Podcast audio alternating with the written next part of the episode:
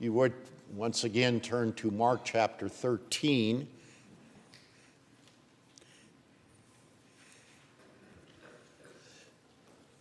We, we will hear from this text once again, and we will hear from this text once more in our next message from Mark as well. So, Mark chapter 13, and I'm going to read verses 1 through 13.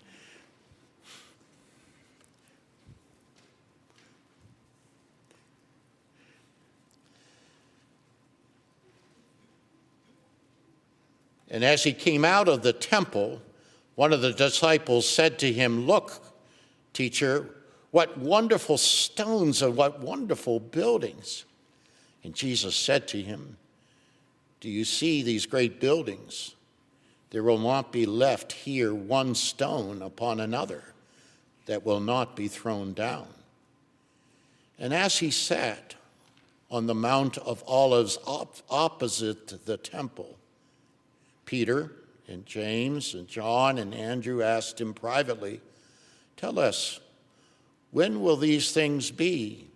And what will be the sign when all these things are about to be accomplished?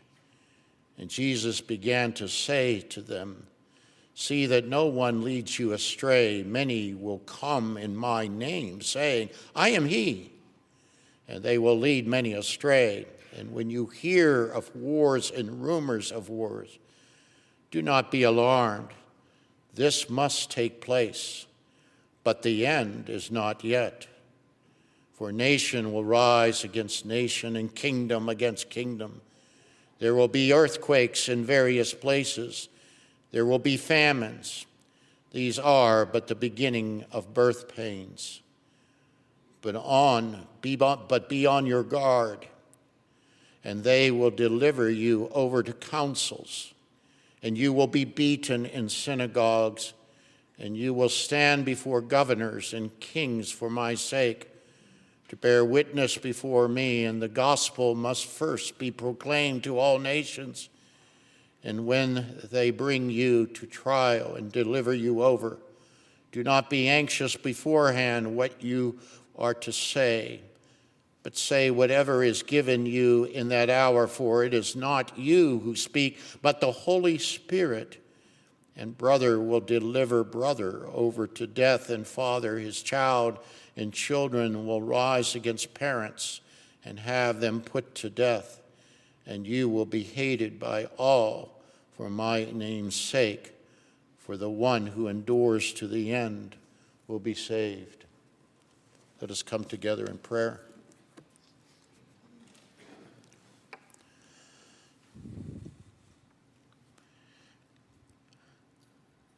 Our Lord and our God, we do ask through, the, through Thee and by Your Spirit that we would always have discerning eyes, ears concerning what we see and what we hear, for things can lead us astray. Help us to be steadfast to the words of our Savior, the Lord Jesus Christ, even in terms of these words for there are many who want to interpret these words in a way that is not in accordance with the Lord Jesus Christ and his truth. And we ask, O oh Lord, that you would keep us from those errors. Help us to focus upon the good news, the proclamation of the good news that is in Jesus Christ as the mission of the church through these age, through this age of turbulent times between the death and resurrection of Christ and his second time, coming, we ask, O oh Lord, you would preserve us from the dangers that lead some astray. In Christ's name, amen.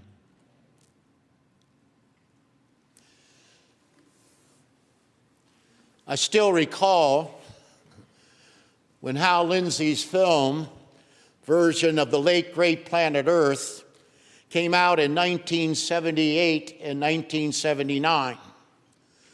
One of the most amazing aspects of the film is that Lindsey was able to get the famous American actor with his enticing, powerful, and convincing voice, Orson Welles, to narrate that film. In view of his past, what a better person and voice to attract the audience into the drama of Armageddon. After all, in a famous radio broadcast on October 30th, 1938, maybe many of you have heard about that, the day before Halloween, Orson Welles narrated H.G. Wells' science fiction fantasy, War of the Worlds, on the radio. Supposedly, Welles' narration was so realistic, so realistic, that it is said to have caused thousands, thousands to panic, thinking that North America was being invaded by Martians. well, if you wanted a voice that sounded authoritative and convincing, Welles was the voice. This time, the world was not being invaded by Martians. Rather, the world was now coming to its final end. Armageddon will be soon upon us, as to be expected. Upon the release of Lindsey's film, reviews appeared in those days in just newspapers and magazines. Living in Grand Rapids at the time, the review by the religious editor of the Grand Rapids Press caught my attention, which I have never forgotten. His review placed this profound point before the reader. He stated that he thought for the Christian that the second coming of Christ would be a time of celebration and joy. But he said that as he walked out of the theater, he was terrified and depressed. As I finished the review, I thought to myself, the reviewer is correct. For the Christian, the second coming of our Lord Jesus Christ is something in which we will rejoice, we will be glad about. On the other hand, yes, for the unbeliever, it will be terrifying. But not because of Lindsey's message of international political conflict and the collapse of global financial markets, which will compel the world to collectively gather in the Middle East for Marmageddon.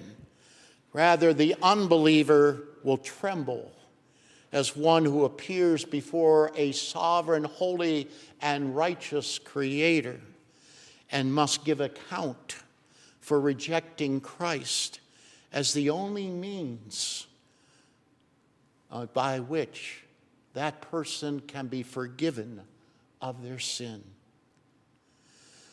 As we enter Christ's Olivet discourse about the last days, his words are not placed before us here to terrorize us, to place fear in us. Rather, he is mapping out the real world that will confront his disciples and his church, the elect, from his ascension until his second coming. Christ's discourse is to encourage is to encourage all those who possess saving faith to remain faithful to his name and to his gospel. As various situations and events occur in the life of the church, Christ's disciples and the church must not confuse these situations and events with the end itself after all, no one knows the day of Christ's return, not even the angels in heaven, nor the Son of God. Only the Father knows, as Christ points out later on in this address in chapter 13, verse 32. Very important verse. This point is absolutely crucial. That verse 1332 is absolutely crucial in responding to his prophetic word here in the entire 13th chapter. Will we be commenting on that as we go through this chapter? Christ is not directing us to figure out the day of his second coming. Rather, he is encouraging us to live by the obedience of faith in the gospel as the suffering church while spreading the good news. Let us understand further the setting and the context of Christ's words here in the 13th chapter. Congregation, hopefully, you have been capturing that Mark is recording powerfully the transition of Christ moving from the old Jerusalem and the old temple to the new Jerusalem and the new temple, beginning in chapter 11, verse 11, all the way through 13 2. Remember, Jesus and his disciples take up residence outside of Jerusalem at the Mount of Olives. 11 1 13:3 in our text here this morning. This place of residence is important, pointing to the apostasy, the barrenness of their false belief, the false belief of the old Jerusalem and temple and that Christ pronounces the last judgment upon the false religion that has arisen in Jerusalem and the temple. In this connection, permit me to highlight a few points considering the first three verses of chapter 13. I know we mentioned this last, past, uh, last message, but let me go in a little bit further into making some connections here. First, as Christ leaves the temple for the last time, 13.1, one disciple is still admiring wonderful stones and buildings those parts of the temple. This unnamed, the disciple here is unnamed, as you notice. The, this unnamed disciple is overwhelmed by the magnificent appearance of those stones in the buildings.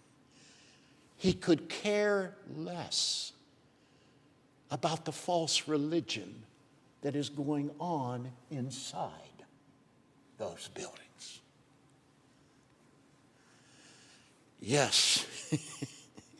Mark is telling us here once again a continual theme in his particular gospel how the disciples are not comprehending Christ's ministry and mission especially after everything Christ did in disrupting the money changers in the temple, the court of the Gentiles, that Jesus calls them the den of robbers.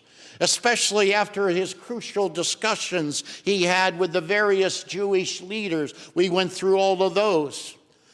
Oh, the eyes of sinful humanity who judge based on the external appearances of stones and buildings instead of the body of believers committed to the living, to living by an internal saving faith.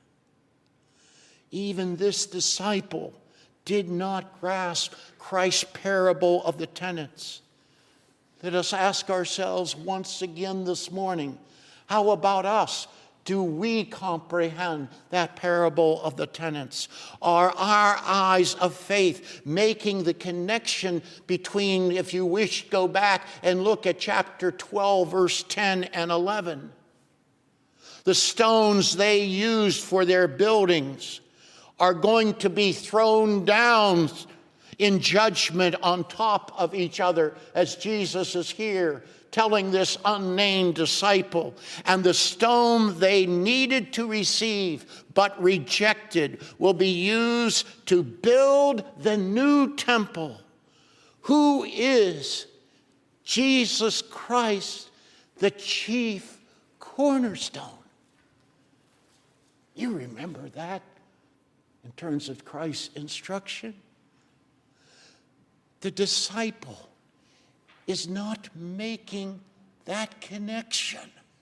He's still looking at beautiful buildings in terms and stones. The chief cornerstone is standing right in front of him of the new covenant in the New Testament that is in his blood is right before him.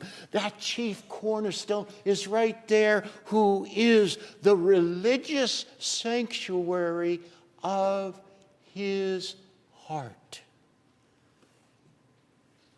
Is it the religious sanctuary of your heart? Is Jesus Christ the chief cornerstone in your heart? Is your body the temple of the Holy Spirit where Christ resides? Or not? Or not? Well, second, as we highlight a few points with respect to the first three verses of chapter 13, let us make sure we see the connection with 1236 chapter 12, verse 36, and Christ's own reference from Psalm 110, verse 1. Do not miss the posture of the prophecy from David there in Psalm 110, verse 1. The exalted Lord, remember our message there, the exalted Lord here, Adonai, in Psalm 110, 1, is sitting at the right hand of the Father. We noted in our message about the poor widow putting all that she had in the offering box that Christ sat, sat opposite the treasury and watched the people putting money into the offering box, including many rich people, 1241. As the poor widow becomes the premier example of discipleship in Mark's gospel, Christ is presenting a preview of his exalted state of sitting at the right hand of his Father, putting his enemies under his feet. These rich people are judged, who are the exact opposite of the poor widow. Don't stop there. Go on to 13:3 in our text. Now the opposite aspect is accented strongly. He, Christ, sat on the Mount of Olives opposite the temple.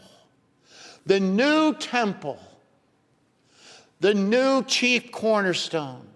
Jesus Christ is clearly distant from the Old Testament old temple, although he can see it, the text points out. To repeat, he is seated opposite the old temple.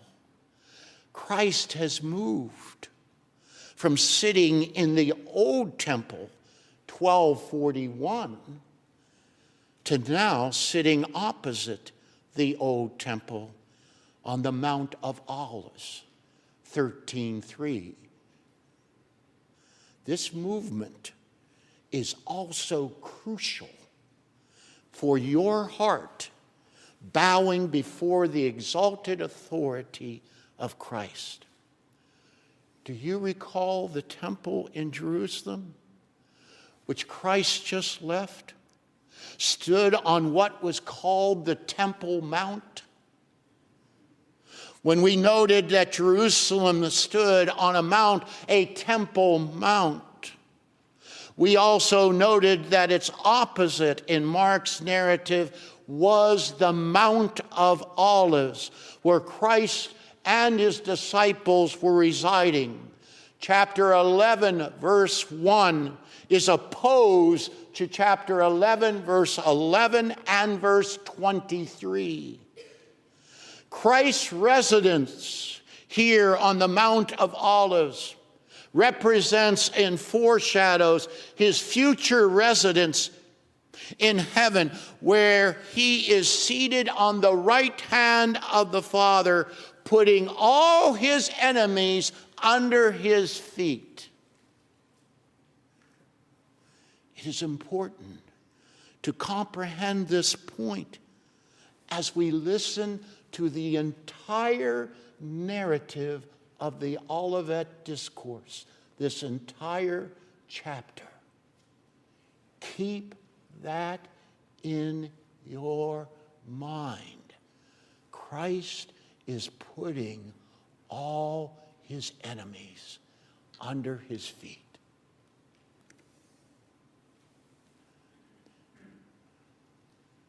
In the Olivet Discourse from 13.4 to, thir- to chat verse 36, we are listening to Christ's description of what the life of the church will witness and live through in their continual wilderness journey on earth.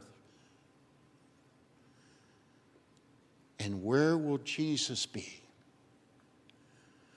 Where will Jesus be during this period between his ascension and his second coming? Do you know where Jesus is right now?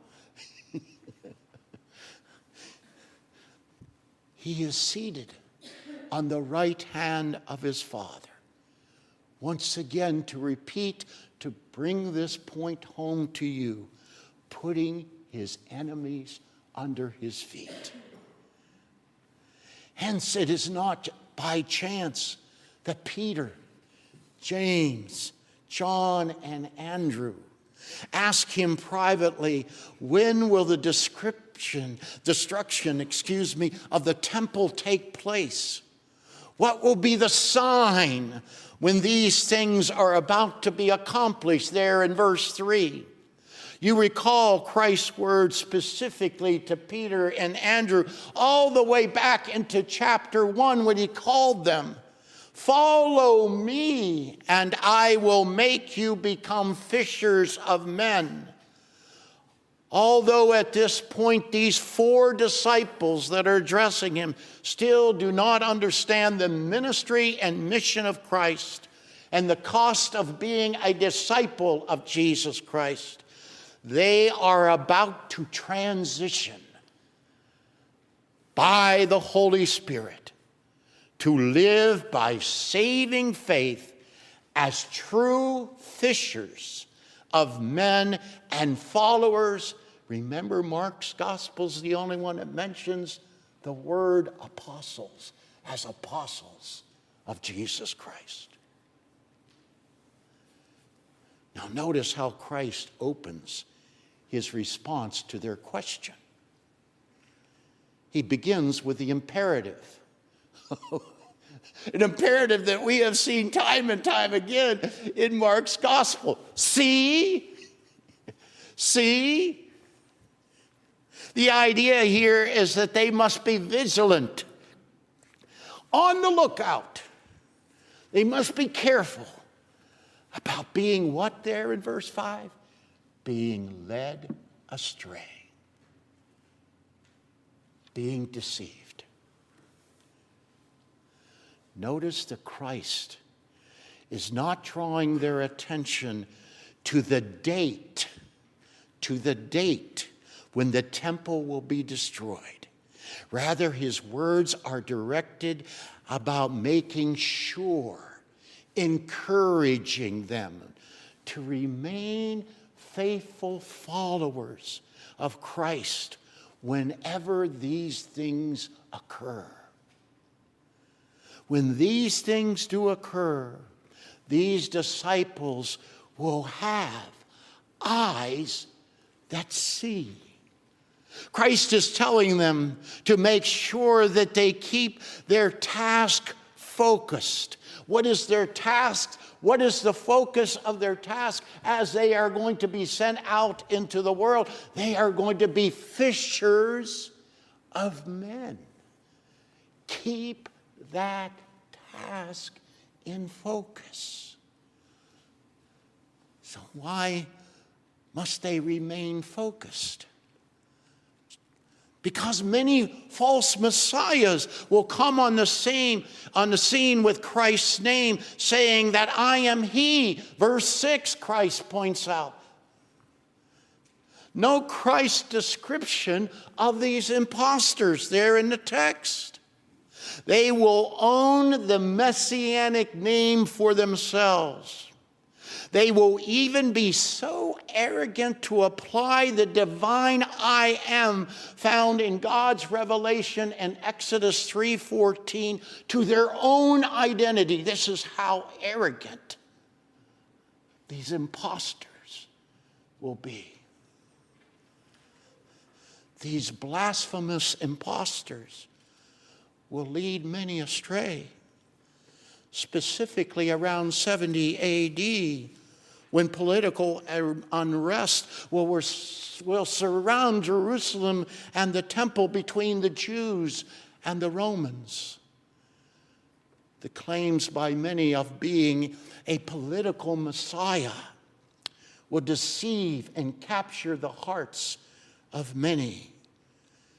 In contrast, these true disciples, these true followers of Christ, are fishers are fishers to capture the hearts of men for the good news that is found in the gospel and thus must have their eyes focused upon Christ's call to fallen humanity.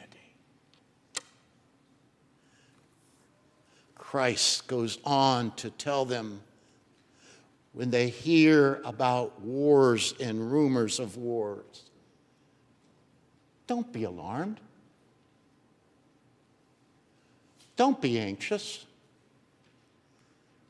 These things in the providence of the Lord will take place in a sinful world.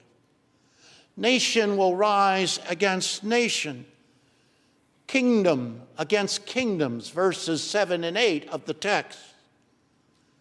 And understand that earthquakes, famines, are a normal occurrence in a fallen creation.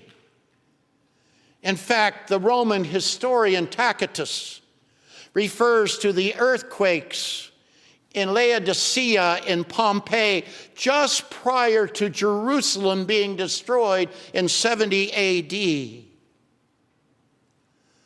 with specific reference to the disciples and the events that will surround their own lives in ministry of the gospel, Christ points out that they are only at the beginning of the birth pains of the last days. Verse 8. Only at the beginning. So let us pause right here and hear what Christ is saying to these disciples. We must realize that Jesus is addressing in these verses the exact period of time when the disciples will present the gospel to the people throughout Asia Minor.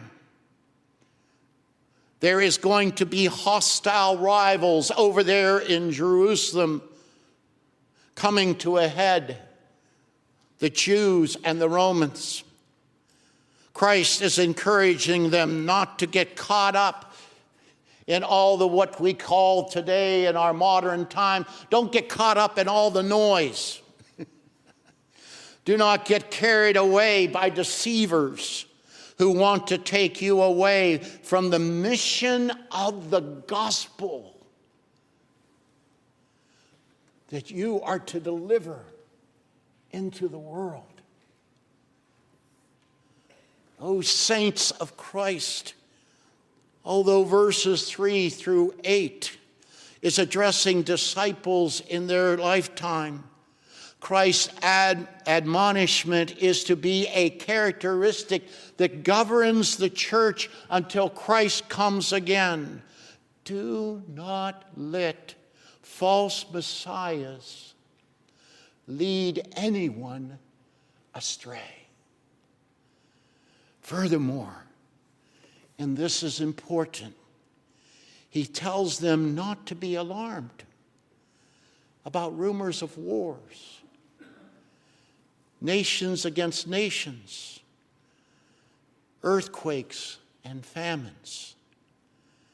Please understand this is to be the heart of every believer, extended all the way until Christ comes again. After all, let me accent one more time. The key verse to this entire chapter is verse 32, when Christ tells us plainly and directly that he does not know the day of his own second coming. So, yes, just as in the first century, so it is true to the 20, through the 21st century. Do not be alarmed about rumors of wars, nations against nations, earthquakes and famines. So please, let me encourage you based on Christ's words applied within the domain of Christianity. Please do not get caught up with the fundamentalist dispensationalist attempt to read everything, to read everything going on presently in the Middle East as a sign that we are close to the final end. There is not anything going on there presently that has not gone on before in history since Christ's death and resurrection. Do you know the life of the early church and its martyrs? How about the Crusades during that first millennium? There's nothing that compares right now.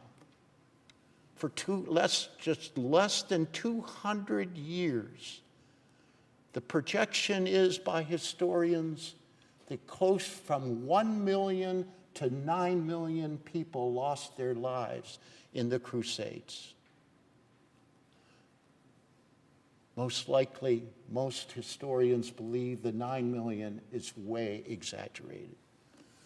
But even if we say 1 million people, incredible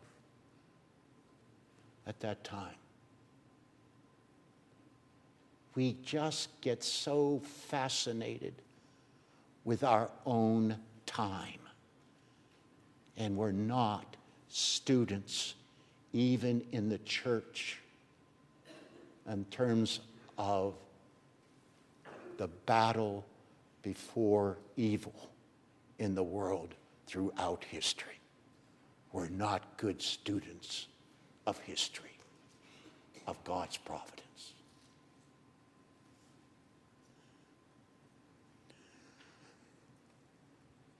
as the continuing suffering church that lies before us in our next message on this passage, verses 9 through 13. We are instructed by our Savior to be on our guard. Don't be led astray from the true gospel that is found in Christ and rest upon the assurance and security that Christ, the cornerstone, your cornerstone of our sacred worship, is the great Jesus, is the great I am of God, seated at the right hand of his heavenly Father, who is now putting all his enemies under his feet. Let me ask you is your life resting upon the sovereign authority of Christ, who has dominion over all things, and his kingdom for sure will never end. Are you content with the gospel going forth until all the elect in Christ are brought into his church and his kingdom by repentance and faith in him, underlined by Christ himself in this discourse in verse 20. Yet to come. Are you content with Christ as your sanctuary cornerstone in your heart? Let's pray. Our Lord and our God, what a blessing it is to be in Christ's kingdom. And we ask, O oh Lord, that there would be peace in our hearts. This is how the apostles opened so much their epistles to the church, telling the people that Christ has come. Peace be with you. The peace that Christ gives and only gives to the suffering church. We know that Christ is exalted and is victorious over the enemies of his church. Help us, O Lord, to live in that confidence and assurance. In Christ's name, amen.